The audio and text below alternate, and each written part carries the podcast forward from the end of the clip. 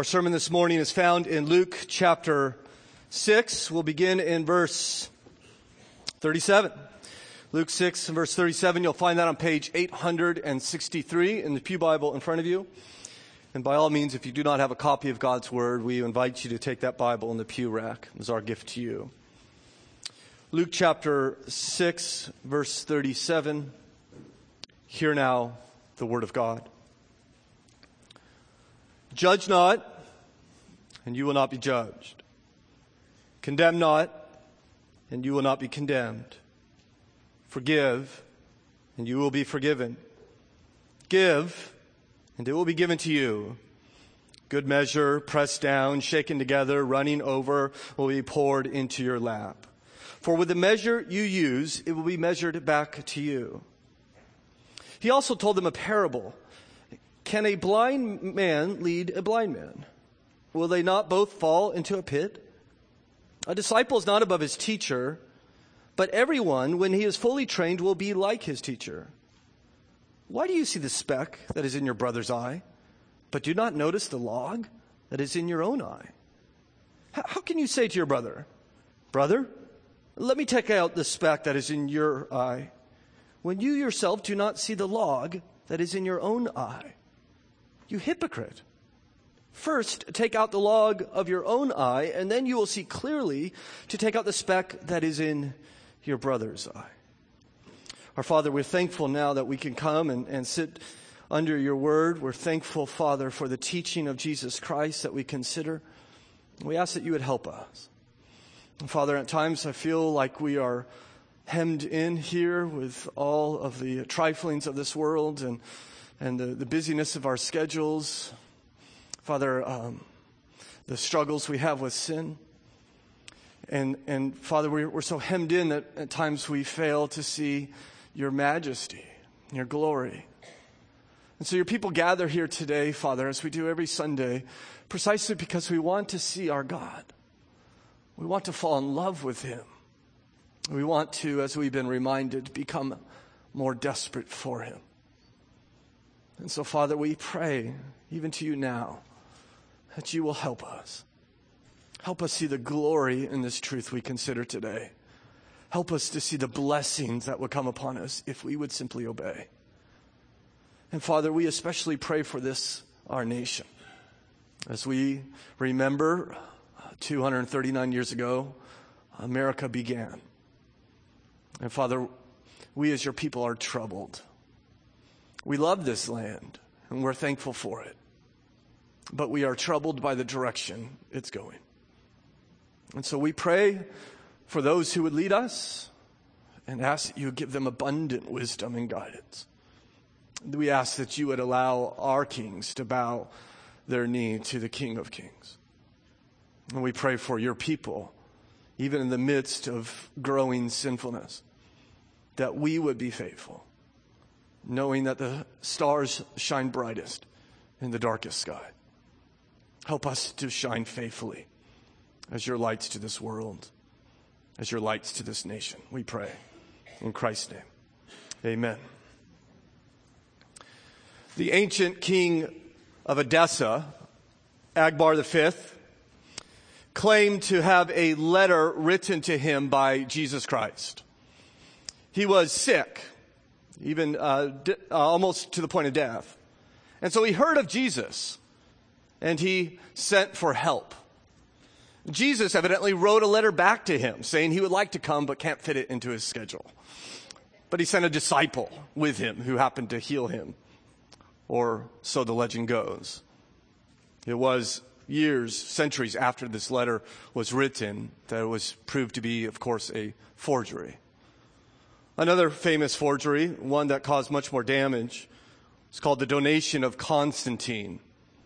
The, Constantine was the first Christian emperor of Rome in the early fourth century, and he reportedly wrote a letter to the bishop of Rome, granting the bishop of Rome the right to rule over all of Christianity, hence establishing the office of the pope. It was influential for over a thousand years, in fact, until the 16th century, when it too was proved to be a forgery. Other relics exist in the church. Maybe a highly valued martyr's bone or the clothing of a church father or an apostle's spoon. These are said to have physical uh, and spiritual power that people still, even to this day, try to get near these relics, these artifacts to touch them, that they might receive some kind of blessing, often healing. So people will, will, will um, have these pilgrimages to these artifacts to find these things that much, once were close to a very holy man, that they might receive a blessing. The most famous relic uh, in church history would have to be the cross of Christ. It was reportedly discovered by Helena, Constantine's mother, in 320 AD. She was guided, the story goes, by a Jewish woman who had information passed down for three centuries. And she guided her to a spot and they began to dig and lo behold, they found a cross buried and there on the cross was an inscription written in three languages, the King of the Jews. And so Helena promptly broke it into pieces. She left one piece there in Jerusalem. You can visit it to this day. It is called, the, uh, they started a church there. It's called the Church of the True Cross. And then she sent the fragments through, throughout Europe, throughout the empire. And it kept getting divided. And at one point in church history, it almost seemed like every church had a piece of the true cross of Christ. Until the 1500s when the Reformation began and Calvin, I think rightly calculated that there was enough wood now from the true cross of Christ to form a fleet of ships. These forgeries um, have done great damage and continue to do so. But perhaps the most deadly forgery, the greatest religious forgery, is that of false teachers, phony Christians. In fact, there are 27 books in the New Testament, 25 of them warn you and I against those who would teach heresy, would teach wrong doctrine. For instance, when Paul was visiting with the elders in Ephesus in Acts 20, he said, I know that after my departure, fierce wolves will come in among you, not sparing the flock. And from among your own selves will rise men speaking twisted things to draw away the disciples after them. Therefore, be alert. Remembering that for three years I did not cease night or day to admonish everyone. You know, Paul's saying is, you don't understand how important this is. I spent three years with you, admonishing you night and day to be ready, to be prepared, that you might shepherd your people faithfully. The great damage is done by these religious forgeries. And I think that's what Jesus wants to refer to here in this Sermon on the Plain. We've been considering this message now for four weeks in our study of Luke's Gospel. God willing, we'll consider it one more time and finish the sermon uh, next time we meet. But Jesus has called these people together. Remember, and he says, okay, you guys want to be my disciples? That's great. I, that's wonderful. But uh, you need to understand, if you want to be, this is how you're supposed to live. In other words, this is what the kingdom of God is supposed to look like. And if you live within the kingdom of God, this is how you're supposed to act. And he says, well, you're not supposed to value what, what the world values and money and comfort and security and acclaim. And he says that, that if you're my disciple, your relationships with other people are going to become transformed. Even your relationships, as we saw last week, with your enemies. In fact, I'm calling you to love your enemies and do good to those who hate you and, and, and, and uh, bless those who curse you and pray for those who abuse you. And so Jesus encourages us to do these things exactly what he does and his father does. And sometimes our enemies are easy to spot. They're those who hurt us and, and those who harm us or those who oppose us. But sometimes our enemies are more subtle as he warned to the, the elders in Ephesus. Sometimes they are wolves, but they are dressed up in sheep's clothing. Sometimes they're hard to spot. Sometimes the enemy is even us. It's even ourselves. That we would even do damage to ourselves unknowingly.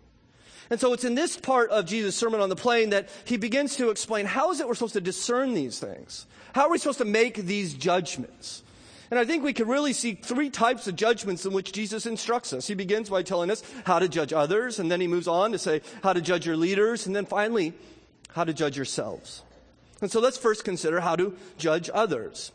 If you're keeping time this morning, by the way, I'm going to spend the bulk of my time on this point, so don't get worried if we go long here. Okay, we'll speed up on the last two points. But I think this is uh, particularly interesting to me, especially in light of how much our country seems to love this verse. Note verse 37. Judge not, and you will not be judged. Condemn not, and you will not be condemned. Forgive, and you will be forgiven. Now, I don't know if you have the similar experiences that I do, but I, I have run into people who do not know a single verse in the Bible except this one. Right? And, and whenever they feel the slightest sense of displeasure, out comes the King James, right? Judge not, lest ye be judged, they shall tell you. And so this is kind of their defense mechanism to knock down any disapproval that might be coming their way. And they consider, as many do in America, that judging others is the most heinous sin that we can commit in this land. The reason is a couple. We have two kind of basic uh, premises in our culture. Number one, that religion is private. And so you need to keep your religion yourself. We see this even increasing more and more these days. And the second is that uh, morality is relative. So what may be wrong for you, it may be right for me, or vice versa. So how is it that you're going to tell me what I'm doing is wrong? And so we, we like to set our own standard. And then usually we adjust it as we fail, even our own standard along the way. And so they will say, well, you can't judge me. In fact, even Jesus says, you can't judge me. But I would suggest to you that you, you and I can't, can't really uh, live in this world, or any world for that matter, without making judgments. Right? I mean, we have to judge. And we have people do it all the time. We have judges, right? And they make judgments. They judge a thief or abuser or something, they are judging certain people. In fact, even when someone comes to you and says, Judge not lest ye be judged, you know what they're doing? They're judging. You're judging my judging right? And so you can say right back to him, judge not lest you be judged, right? And then you go back and forth. That probably won't be profitable. Well, but the point is, is that even by claiming that you shouldn't judge me, you're judging me that I'm judging you. And so we can't exist without making these judgments. There's no way to do that. And in fact, it's not good to do so. There was a, a the church in Corinth, remember them, and, and there was a man who was uh, having an illicit uh, sexual relationship with his stepmother. And the church was doing what? Nothing. You know what they're doing? They weren't judging. Was that good? No, Paul writes to the church and says, You're so arrogant that you think God will continue to bless you, pour out his blessings upon you when you have this type of sin within your church. You need to call for this man to repent. And if he does not, you need to kick him out of the church. You need to excommunicate him. And so that judgment is, is important. In fact, Jesus does this all the time. When Jesus says judge not, he can't be saying don't ever tell anybody they're wrong because Jesus is constantly telling people they're wrong. In fact, just in verse 42, he's going to call people hypocrites. Do you notice that? And so if you summarize this teaching, he would be saying, judge not, you hypocrites. And you would think, well, wait a second, aren't you judging? Well, certainly he's rendering a verdict. Jesus will do this over and over again. And, and so therefore, I would conclude that he's not calling us not to make judgments. He's not calling us for to be naive. He's not calling for us to not be able to discern between good and evil. Judgment must happen. So, what then does he mean when he says judge not? Well, I think there's really two types of judging. One is this evaluation or this discernment we just spoke of. But the other type of judging is more of a condemning, it's more of a judgmental attitude. And so when Jesus says in verse 37, judge not, I think he's saying don't be condemning. Don't be judgmental. That is, don't live your life as a judge. Don't go around constantly evaluating people, looking for errors, looking for things to complain about, looking for faults, looking at people and sizing them up. And, and just by looking at them or speaking to them, you know all about them and you know what type of person they are. And so oftentimes people have this attitude, they actually rejoice in this judgmental heart. They find great delight in it. And he's saying, don't have a judgmental heart, which flows, of course, from arrogance. Remember, we're supposed to be poor in spirit. We're supposed to be humble in our heart. And Jesus therefore calls us not, not to have a judgmental attitude towards each other. I think that's incredibly important for us to understand. Because the reality, as I've shared many times with you, is that I sin. I do. I wish I didn't. Sometimes I'm short with my children. Sometimes I'm unkind in my heart or ungrateful in my mind. Sometimes I love money and things too much. And really, that's just the tip of the iceberg. I struggle with sin. And my, my guess is there's probably some of you that also struggle with sin. And if you struggle with sin and I struggle with sin, how are you and I going to live in a community called the kingdom of God or the church of God if we're all, all going to be walking around with a judgmental heart towards each other? With a condemning attitude towards each other. The, the reality is, is that I need your help. And, and you need other people's help. that we need to invite people into our lives, that they could help us to follow Christ as scripture tells us over and over again. So when Jesus says don't judge, he's not saying don't tell someone the truth or don't point out their sin. But when you do, don't do it with a judgmental heart. You may have to walk up to a brother and say, Brother, I, I, love you, but I've seen this in your life and I'm concerned about this. Can, can we work on this together? How can I help you in this? We tell the truth to each other. And uh, unfortunately, the vast majority of Christians don't have relationships like that. We don't have people in our lives. We're not open enough with people that they could come into our lives and do what the Bible tells us in Hebrews 3 and verse 13. Exhort one another daily as long as it is called today, lest you be carried away by the deceitfulness of sin. Or Hebrews 10 for that matter. Let us consider each other, how we might stir one another up towards good, uh, godliness and good deeds. We don't have those relationships because we don't open up. We don't open up for two reasons, I think. One, because we're not poor in spirit. We have invested in creating a persona, and we're and we're uh, want to make sure that everybody thinks we're this way when we're really not, and we're arrogant, and we don't want to knock that persona down. The other reason we don't open up to people is that because people are judgmental, and we're afraid they're going to hurt us. And this is like why I think Jesus' teaching is so important, that we're not to be judgmental. I wonder, are, are you judgmental? Are you, do you have a condemning heart? One way to know is, is when people sin against you, is your reaction anger or sadness? How do you respond to people when they sin against you? Is your default attitude, how dare they? Or is your default attitude, you know, I love them. And if it wasn't for the gospel, if it wasn't for Christ's work in my life, I would be no better than them. And the only difference is not I'm not more righteous, but what God has done in me. And therefore, I don't stand in this judgmental heart towards them. I'm actually sad for them because they have not received what I have received. You see, the gospel changes our heart. It was Dietrich Bonhoeffer, that great German ethicist, who said there are three stages in Christian maturity. The first stage is that we are disgusted at everyone else's sin. We're totally aware of it. We know the church is filled with a bunch of hypocrites and, and we, we know about everyone and, and what they're doing, and we're very appalled by it. And uh, there are many people, by the way, who are, he calls this the spiritual infants. And there are, you know, there may people who are, you know, following Christ for 40 years and still may be in spiritual diapers in this matter. There are many people sitting in church that are very disgusted in everybody else's sin. But Bonhoeffer says once you begin to understand the gospel, you're going to grow. And the second stage of Christian maturity is that you become more disgusted at your own sin than you do everybody else's sin. Right? You're more aware of your own hypocrisy and bothered by it than you are of everyone else's. Paul seemed to understand this because he would constantly write, you know, I'm the least of the apostles, don't even deserve to be called an apostle, or Christ Jesus came to die for sinners of whom I am the chief, right? I am the chief of sinners. He began to truly understand his own uh, rebellion and, and was disgusted at it. All you have to do is read Romans 7, for instance, to see his heart. Well, once you become more disgusted with your own sin than anybody else's sin, you uh, uh, inevitably become more amazed at the grace in which you have received. You become floored by the mercy in which God has given you. And you find such delight in the mercy that is now covering the sin that bothers you so much that you can't help but want to extend it to other people. You want them to have that grace. You want to be gracious and merciful towards them. You see, the, the antidote to this judgmental heart is the gospel. Do you understand who you are in Christ? Do you cherish it? That will change you. So I wonder do, do you get more angry at your sin or your spouse's? What's going on in your heart? Do you understand the gospel? Jesus says, Judge not. He goes on and says, Condemn not. You see that there in verse 37. Condemn not, and you will not be condemned.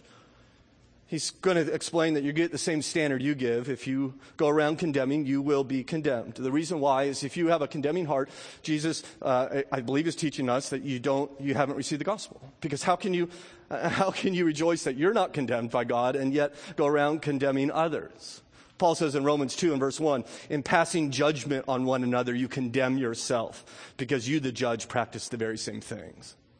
He then says, well, first of all, judge not and then condemn not and then forgive. You know, see that at the end of verse 37? Forgive and you will be forgiven. See, judgmental people are quick to condemn and very slow to forgive. In fact, the, the more judgmental you are, the more offended you are at the smallest offense. The smallest offense becomes the worst sin. I don't know if you know people like this. I know families that because someone snubbed somebody else, some slight disregard of them, they haven't spoken to each other in a decade right? Because they have this judgmental heart and the smallest things begin to break them apart and the judgmental people are slow to forgive and quick to criticize. Jesus says we ought to be the exact opposite. We ought to forgive. Now I want you to be, be clear here. Forgiving does not mean approving. When you forgive someone, you're not approving what they've done. You're not saying, I'm okay with what you have done to me. That's not forgiveness. It's not even close. In fact, forgiveness really says two things. You know what you have to do in order to forgive? You have to judge, don't you? If you have to forgive something, you have to judge that something was done wrong. So you have to render a, a judgment. You have to say, that was wrong. All forgiveness requires evaluation, discernment, judgment. And so when you forgive someone, you begin by saying, that was wrong. And then what you do in response to that is you don't condemn right? You say, I, I, I, I choose, even what you've done is wrong to me, I choose to forgive you. So forgiveness, therefore, is not denying what's been done. We, we like to do this, and we say things like, oh, I didn't even know what happened. When you, when you do know. But you, but you say, oh, I didn't even know it, right? But you know it. That's not forgiving. That's denying. Forgiveness isn't even diminishing, which is what we like to do. Oh, it was no big deal. Right? Oh, no one's perfect. When it was a big deal to you. But you're just trying to let them off the hook by saying, by diminishing the, the wrong that they have done against you. That is not forgiveness. That's diminishment. Forgiveness is saying it was a big deal. So big that Jesus Christ died for it. And he has chosen to forgive you, my brother, and so do I. That's forgiveness. It costs something. Christ says we are to forgive. And you notice he says, forgive and you will be forgiven. In other words, there's a danger if you withhold forgiveness. Because once again, it's just the reverse of this point in condemnation. It, it, we can't say Jesus has pardoned me and Jesus has given me mercy, but I'm not going to give it to other people. See, the mercy that you receive from Jesus will change you. It will transform you. You, you, you, you should, the way that you, what you have received from Christ should impact how you treat each other. It should impact how we speak to each other. That we, we who receive God's mercy must therefore be willing to give mercy to others and forgiveness to others. It's not to say we don't struggle with this. I don't want to minimize the damage that people have done in your life. It's hard to do this. You want to know where you find strength, you have to go to the cross. You have to run to the cross. And what do you see on the cross? You see your sin, don't you? You see what the sin, your sin, has cost God. And there upon the cross, you see your sin and then the, the overwhelming flow of mercy and love and forgiveness that has been washed upon you at an infinite cost to God. And then you walk away with strength to forgive others because of what God has done for you. Or as Thomas Watson, the great Puritan, once said, a man can as well go to hell for not forgiving as for not believing. Or I like the conversation between General Oglethorpe and John Wesley where General Oglethorpe said to Wesley, I never forgive and I never forget. Wesley responded, Then, sir, I hope you never sin. If you don't forgive, God, if God, you haven't, God's forgiveness will capture your heart and you will be forgiven to others. And so I wonder, do, do you need some, to forgive someone? Is there someone in your life that you need to take the mercy in which you have received from God and extend to them? Brothers, hear the word of Christ. Sisters, hear the word of our Lord. Forgive, and you will be forgiven. He goes on in verse 38 and says, Give. Give, and it will be given to you. Give forgiveness. Give your life. Give your time. Give your money. Be a generous person. Give generously. Judgmental people don't give anything except judgment, except condemnation. But we are to be giving people. God is a giver. For God so loved the world, he what? Gave. He gave his son. And we are to give. We are to do likewise. And, and Jesus even incentivizes this giving. Do you see this here in verse 38? He motivates us by telling us the blessing that will come upon those who give. Good measure, he says, pressed down, shaken together, running over will be put into your lap. For with the measure you use, it will be measured back to you. A full measure given by God to you. I generally don't go grocery shopping. Um.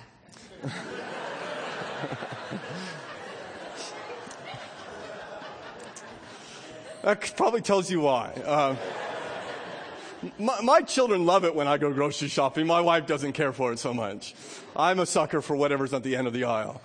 Um, and, and so typically I don't go grocery shopping, but uh, when my wife was pregnant, which was for about 10 years, um, uh, I, I did quite a bit of grocery shopping. And my, my favorite aisle in the, in the gro- I still am kind of amazed by this. There is, I don't know if you've been, but there is a whole aisle of chips.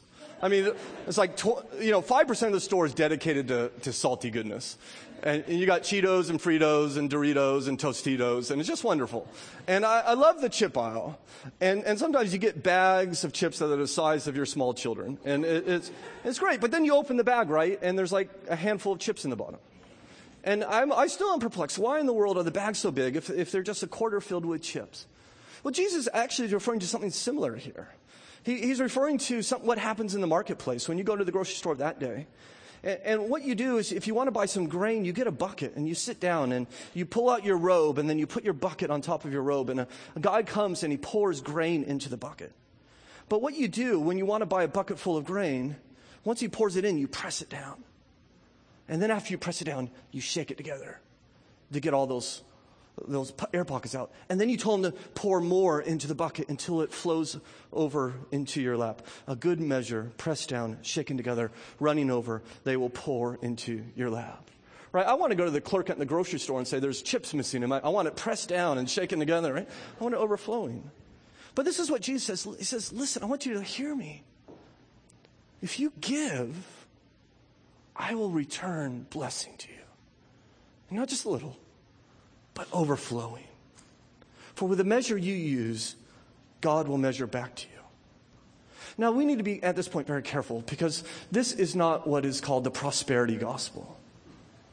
Because there are many heretics, and I would use a stronger term if I could think of one. And they are on your television and they are invading this world and they are saying, listen, if you give me 10 bucks, God will return and give you a thousand. And they often have diamond pinky rings and sit on big thrones and drive fancy cars. And they say, if you're just faithful, God is going to return and bless you. And what they are doing is they are turning God into this cosmic pinata, and giving is the stick by which you hit him.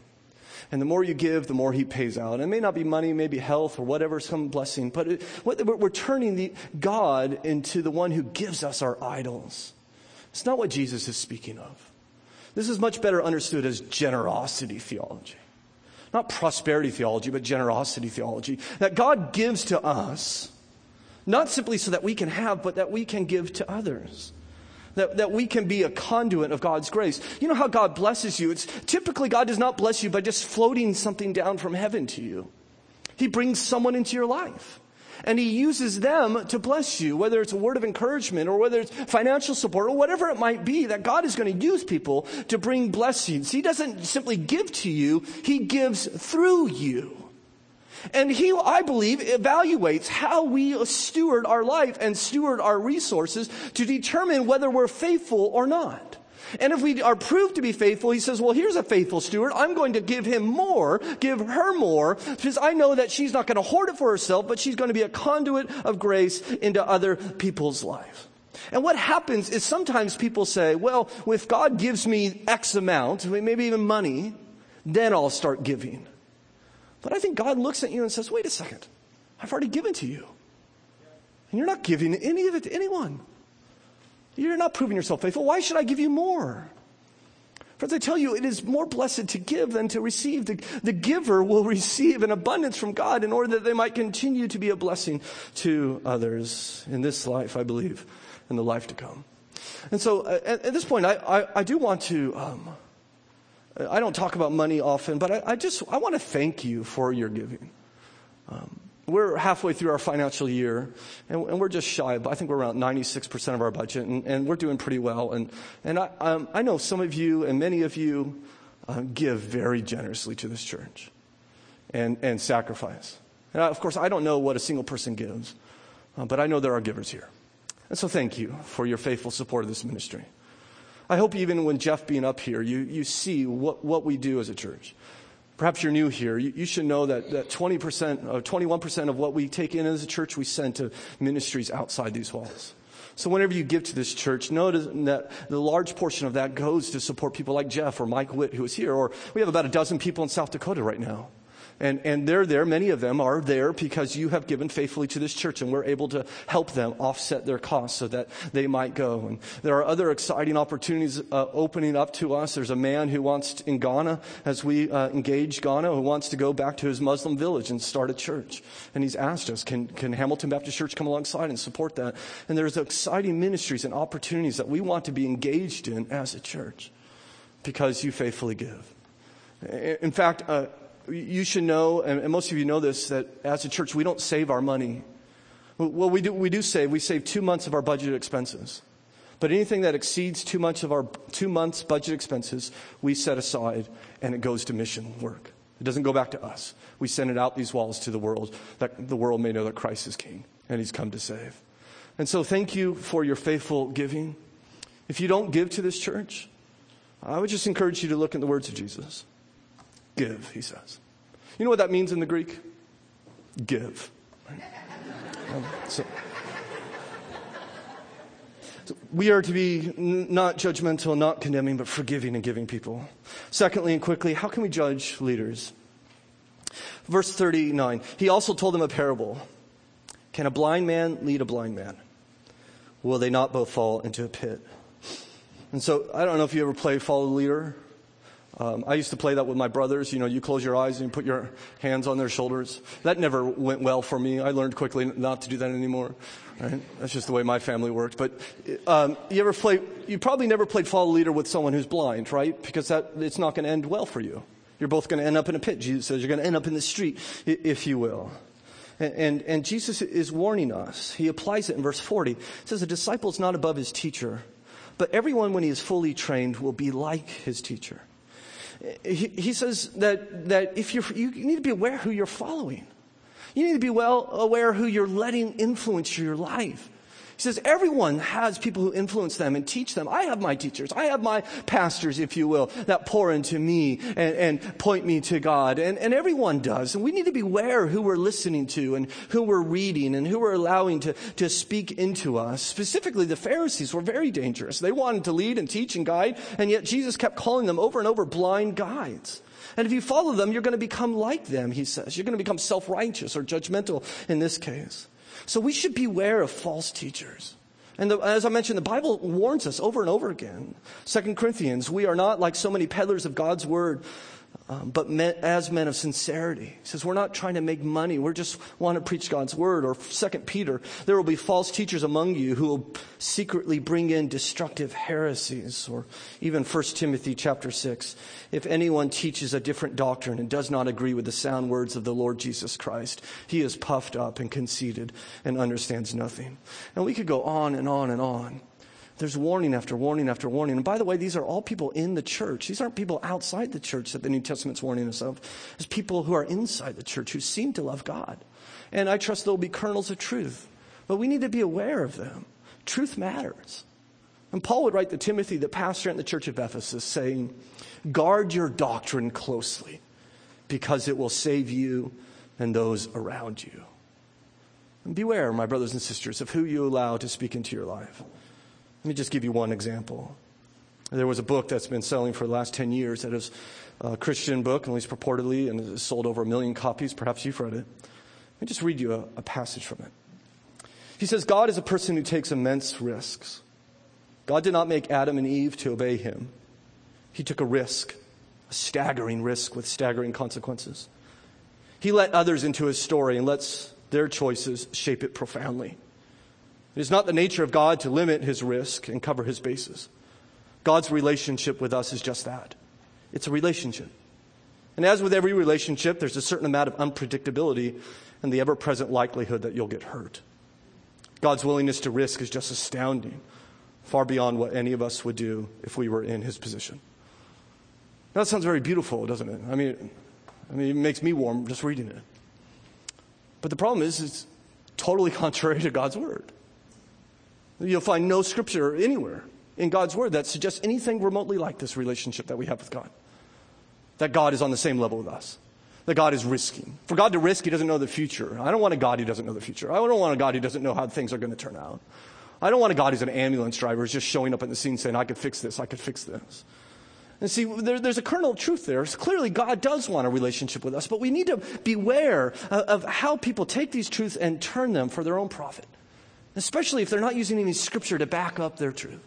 We could say much more on this. I, in fact, I had planned to say much more on this, but for time's sake, I just leave you with, with these cautions. Beware of blind guides. They will lead into great trouble. Lastly, I would like us to uh, realize the Lord teaches us how to judge yourselves. How to judge yourself. Look in verse 41, another very famous passage. Why do you see the speck that is in your brother's eye, but not, do not notice the log that is in your own eye? You see, I think what Jesus is saying is, is beware of yourself. You, you may be the blind guide. Right? You, you may not be able to see. And it's not that you can't see, but you can't see as clearly as you think. You notice he says that you, you, you think you can see so clearly to see the speck in your brother's eye, but you don't even notice the log that is in your own. Somehow you missed it. And by the way, don't think two by four when you think log. This is a technical term for the load bearing beam in a house. Think, think 40 foot long. Think telephone pole in your own eye. So Jesus, of course, is being intentionally absurd. He said, you can see the little tiny speck of sawdust, but you can't see this, this beam, this tree in your own eye. You're blind to your own issues, as you see in verse 42. How can you say to your brother, brother, let me take the speck that out, take out the speck that is in your eye, when you do not see the log that is in your own eye, right? You're blind to your problems. You can't see the log in your eye. In fact, you notice he goes on and calls them hypocrites. Now, what does this have to do with hypocrisy? Because we think a hypocrite is, is someone who pretends to be something that he's actually not. And of course that is. But one way we could be a hypocrite is that we can divert attention from ourselves and, and, focus on other people, focus upon their faults so we don't have to deal with our own. And we actually become so good at this, evidently, what Jesus is teaching, that, that we fool ourselves. Right? We don't even see who we are. We not only pull the wool over each other's eyes, we pull the wool over our own eyes. And Jesus calls that hypocrisy. When you're so focused on everybody else's sin that you don't even recognize your own, you're fooling yourself. As one has said, our heart is into image management. Right? We don't want to see our flaws, and we prevent ourselves from doing so by looking at everyone else's flaws. We're blind to our problems. And even if we see our problems, even if we admit to our problems, we admit we, our problems are always the speck, right? We always have the speck. Everybody else has the log. Right? If, if, if I'm late for an appointment, I'm thinking, well, you're just going to have to understand I'm a busy man. Right? But if you're late, I'm thinking, well, how inconsiderate are they? Where are they? Right? Or if I'm in a hurry, I'm going to ride someone's tail a little bit to try to speed them up. I mean, they're just going to have to know that, that I need to get someplace. But if someone's riding my tail, I'm thinking, what, what are you guys doing? What, you're putting me in danger. Right? It's always my speck and, and everybody else's log. Even in, in counseling situations, uh, nine out of ten times in, in, which I have the privilege to counsel uh, people in relationships, I, I'm aware that the first issue we need to deal with is that it's far more likely that everyone coming to this counseling meeting is interested in me changing the other person's behavior. Right? And very rarely does someone come to a counseling in a relationship situation and say, I need help. It's always they need help. And that's what our heart is like. And so Jesus, I think, helps us. He gives us a solution. He says, before you worry about other people's sin, take care of your own issues. Judge yourself first. Be more concerned with the changes that you need to make. Notice the log that is in your eye. Take it out, he says, before you do anything else. And once you do, you can help them. You see the end of verse 42? You hypocrite, first take the log out of your own eye, and then you will see clearly to take the speck that is a speck Take out the speck that is in your brother's eye. And the reality is they want the speck out, don't they? No one wants anything in their eye. We were, uh, this uh, Friday, we were painting a, a, fence, a picket fence that we installed, and, and Allegra got a gnat in her eye. And she didn't keep painting the fence. She walked right over to me and says, I need help. I have a gnat in my eye. Will you take it out? She couldn't keep painting the fence with a gnat in her eye. Right? You get something in your eye, the world stops. In fact, Paul Brand, um, the, the great uh, Christian doctor who wrote Fearfully and Wonderfully Made, talked about the sensitivity of the parts of our body. He says the sole of the foot takes 215 milligrams of pressure per square millimeter before you feel anything. Now that means nothing to you, but just compare it to the back of the forearm. If it's the sole of the foot, 215 milligrams of pressure. The back of the forearm, 33 milligrams of pressure before you feel anything. The back of the hand, 12 milligrams of pressure. The fingertip, 3 milligrams of pressure. The lip, 2 milligrams of pressure. And you start feeling something. But what about the eye? He writes, all nerves seem sluggish compared to those in the cornea of the eye, transparent, deprived of blood, and thus incredibly vulnerable. The cornea fires off a response if just two tenths, two tenths of a milligram of pressure is applied. A stray eyelash can make a baseball pitcher stop the game. He can concentrate on nothing else. In contrast, an eyelash on his forearm would go unnoticed. In other words, the speck needs to be removed. People want help to get it out. They want people to come, help me with the speck in my eye. But who do they want to help them? Well, they want someone who's gentle. Right? They don't want you to jab your thumb in there. They want you to be gentle with them. And this is not only true of something in your eye, it's true of sin, isn't it? If you have sin and you want help to overcome it, you, you want help to grow in your love for Christ, you want this procedure done in your life, who do you want to help you? Someone who's gentle. In fact, in Galatians 6, it says, if anyone is caught in transgression, you who are spiritual should restore him in a spirit of gentleness. Now, the question is, who's going to be gentle? I'll tell you who's going to be gentle. Someone who had a log in their eye. And once that log is removed, they can come to you and say, hey, listen, I know the pain you're going through. I just had a tree in my eye. Right? And, and so I, I understand, but I can help. Right? Rather than being self righteous, you're humble. Rather than being judgmental, you're merciful. Rather than being insensitive, you're understanding. So you want to help someone, first take the log out of your own eye. Which raises the question what's the log? Because I think sometimes we read this and we think, well, the speck must be a small sin and the log's a really big sin. Right? So the speck, maybe someone's gossiping, you know, small, and, and the log's murdering. And so what Jesus is saying, stop murdering before you help someone stop gossiping. Which of course is good advice, but I don't think that's what he's teaching. Right? I don't think the log is a big sin at all. I think the log is simply that you're a sinner. I think the log is simply saying that there's something wrong with you. The log is saying you have a corrupt and fallen nature. The log is saying you cannot save yourself. Most can't see that, right? You realize that. Most in the world can't see the log. They can't see that they are not good enough to save themselves. They'll tell you, no, I'm a good person and uh, my good deeds outweigh my bad deeds and I've lived a good and noble life and God certainly will accept me and they don't see the log. They're blind to it, just as Jesus says they will be. But he says you have to come to grips with the law. This is, remember his tussle with the Pharisees when he was at Levi's uh, party and all these sinners were there and they say, why are you eating with sinners, right? What could they not see? The log. Jesus, or as Jesus put it, you can't realize, you don't realize you're sick. You have to realize you're sick before I can help you. You have to realize there's a log in your eye and first come to grips with who you are and remove that log, which means to declare I'm a sinner I'm selfish and I'm scared and I'm self-focused and self-righteous and I need to take this thing out of my life. And this is what the gospel does. The gospel removes that from us. It, it removes that, that, that disease from us, making us gentle, making us humble as we realize who we were before God did anything in our life. And it's out of that humility, that gentleness that we come and help each other remove the speck from each other's eye. The gospel makes you humble enough to do this. But you know what else you need to take something out of someone's eye? You not only need humility, you need confidence. Don't you? It's kind of scary to put your finger in there. I, I've, I have, we have, I've never cut my baby's fingernails. Never, not, not even a single time. I'm, t- I'm afraid to. They're, they're tiny and they move their hands, and I'm afraid I'm going to do some. So, every time she cut the fingernails, I don't have the confidence. Right? You need confidence to take a speck out of someone's eye. So, how are you going to confront someone over sin? How are you going to help them? Well, you have to be gentle and not self righteous, right? But you have to be confident. not afraid. How do you get that gentleness? Well, through the gospel. The gospel teaches you that you are more sinful than you ever imagined. You are more bad than you ever feared. But how do you get the confidence? Through the gospel.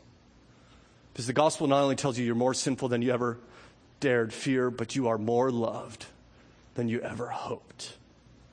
That's where you'll find the calm. It's only in the cross where you are both humbled and assured. You are both made uh, uh, gentle and confident. You have to go through the cross.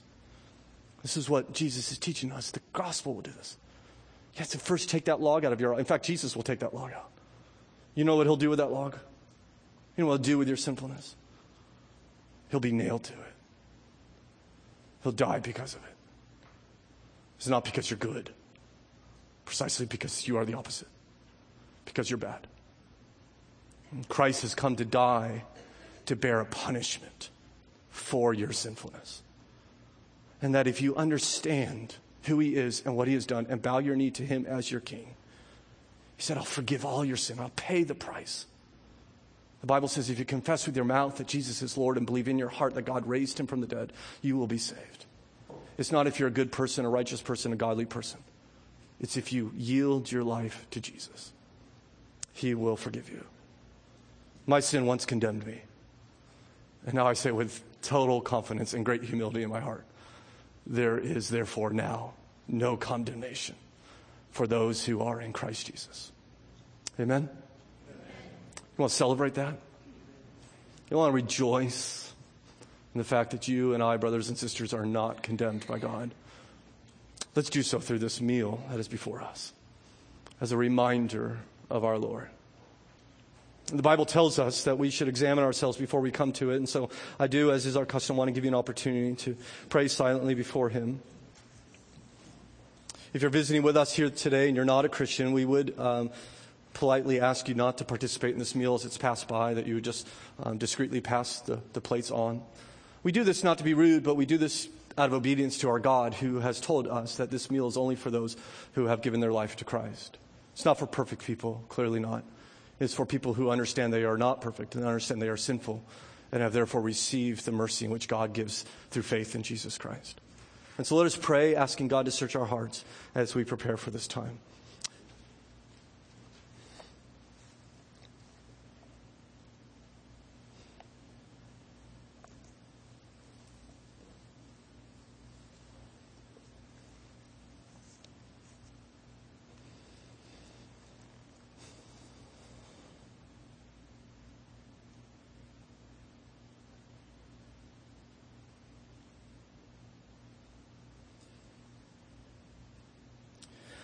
Our Father, you have now prepared a feast for us.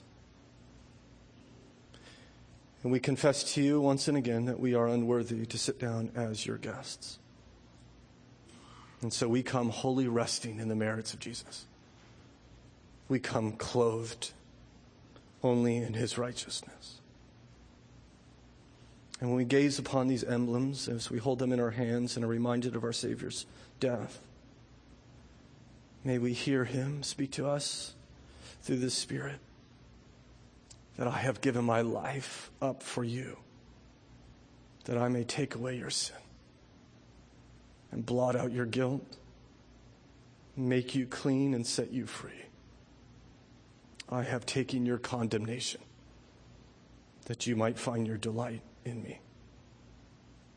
Help us, we pray, in Christ's name. Amen.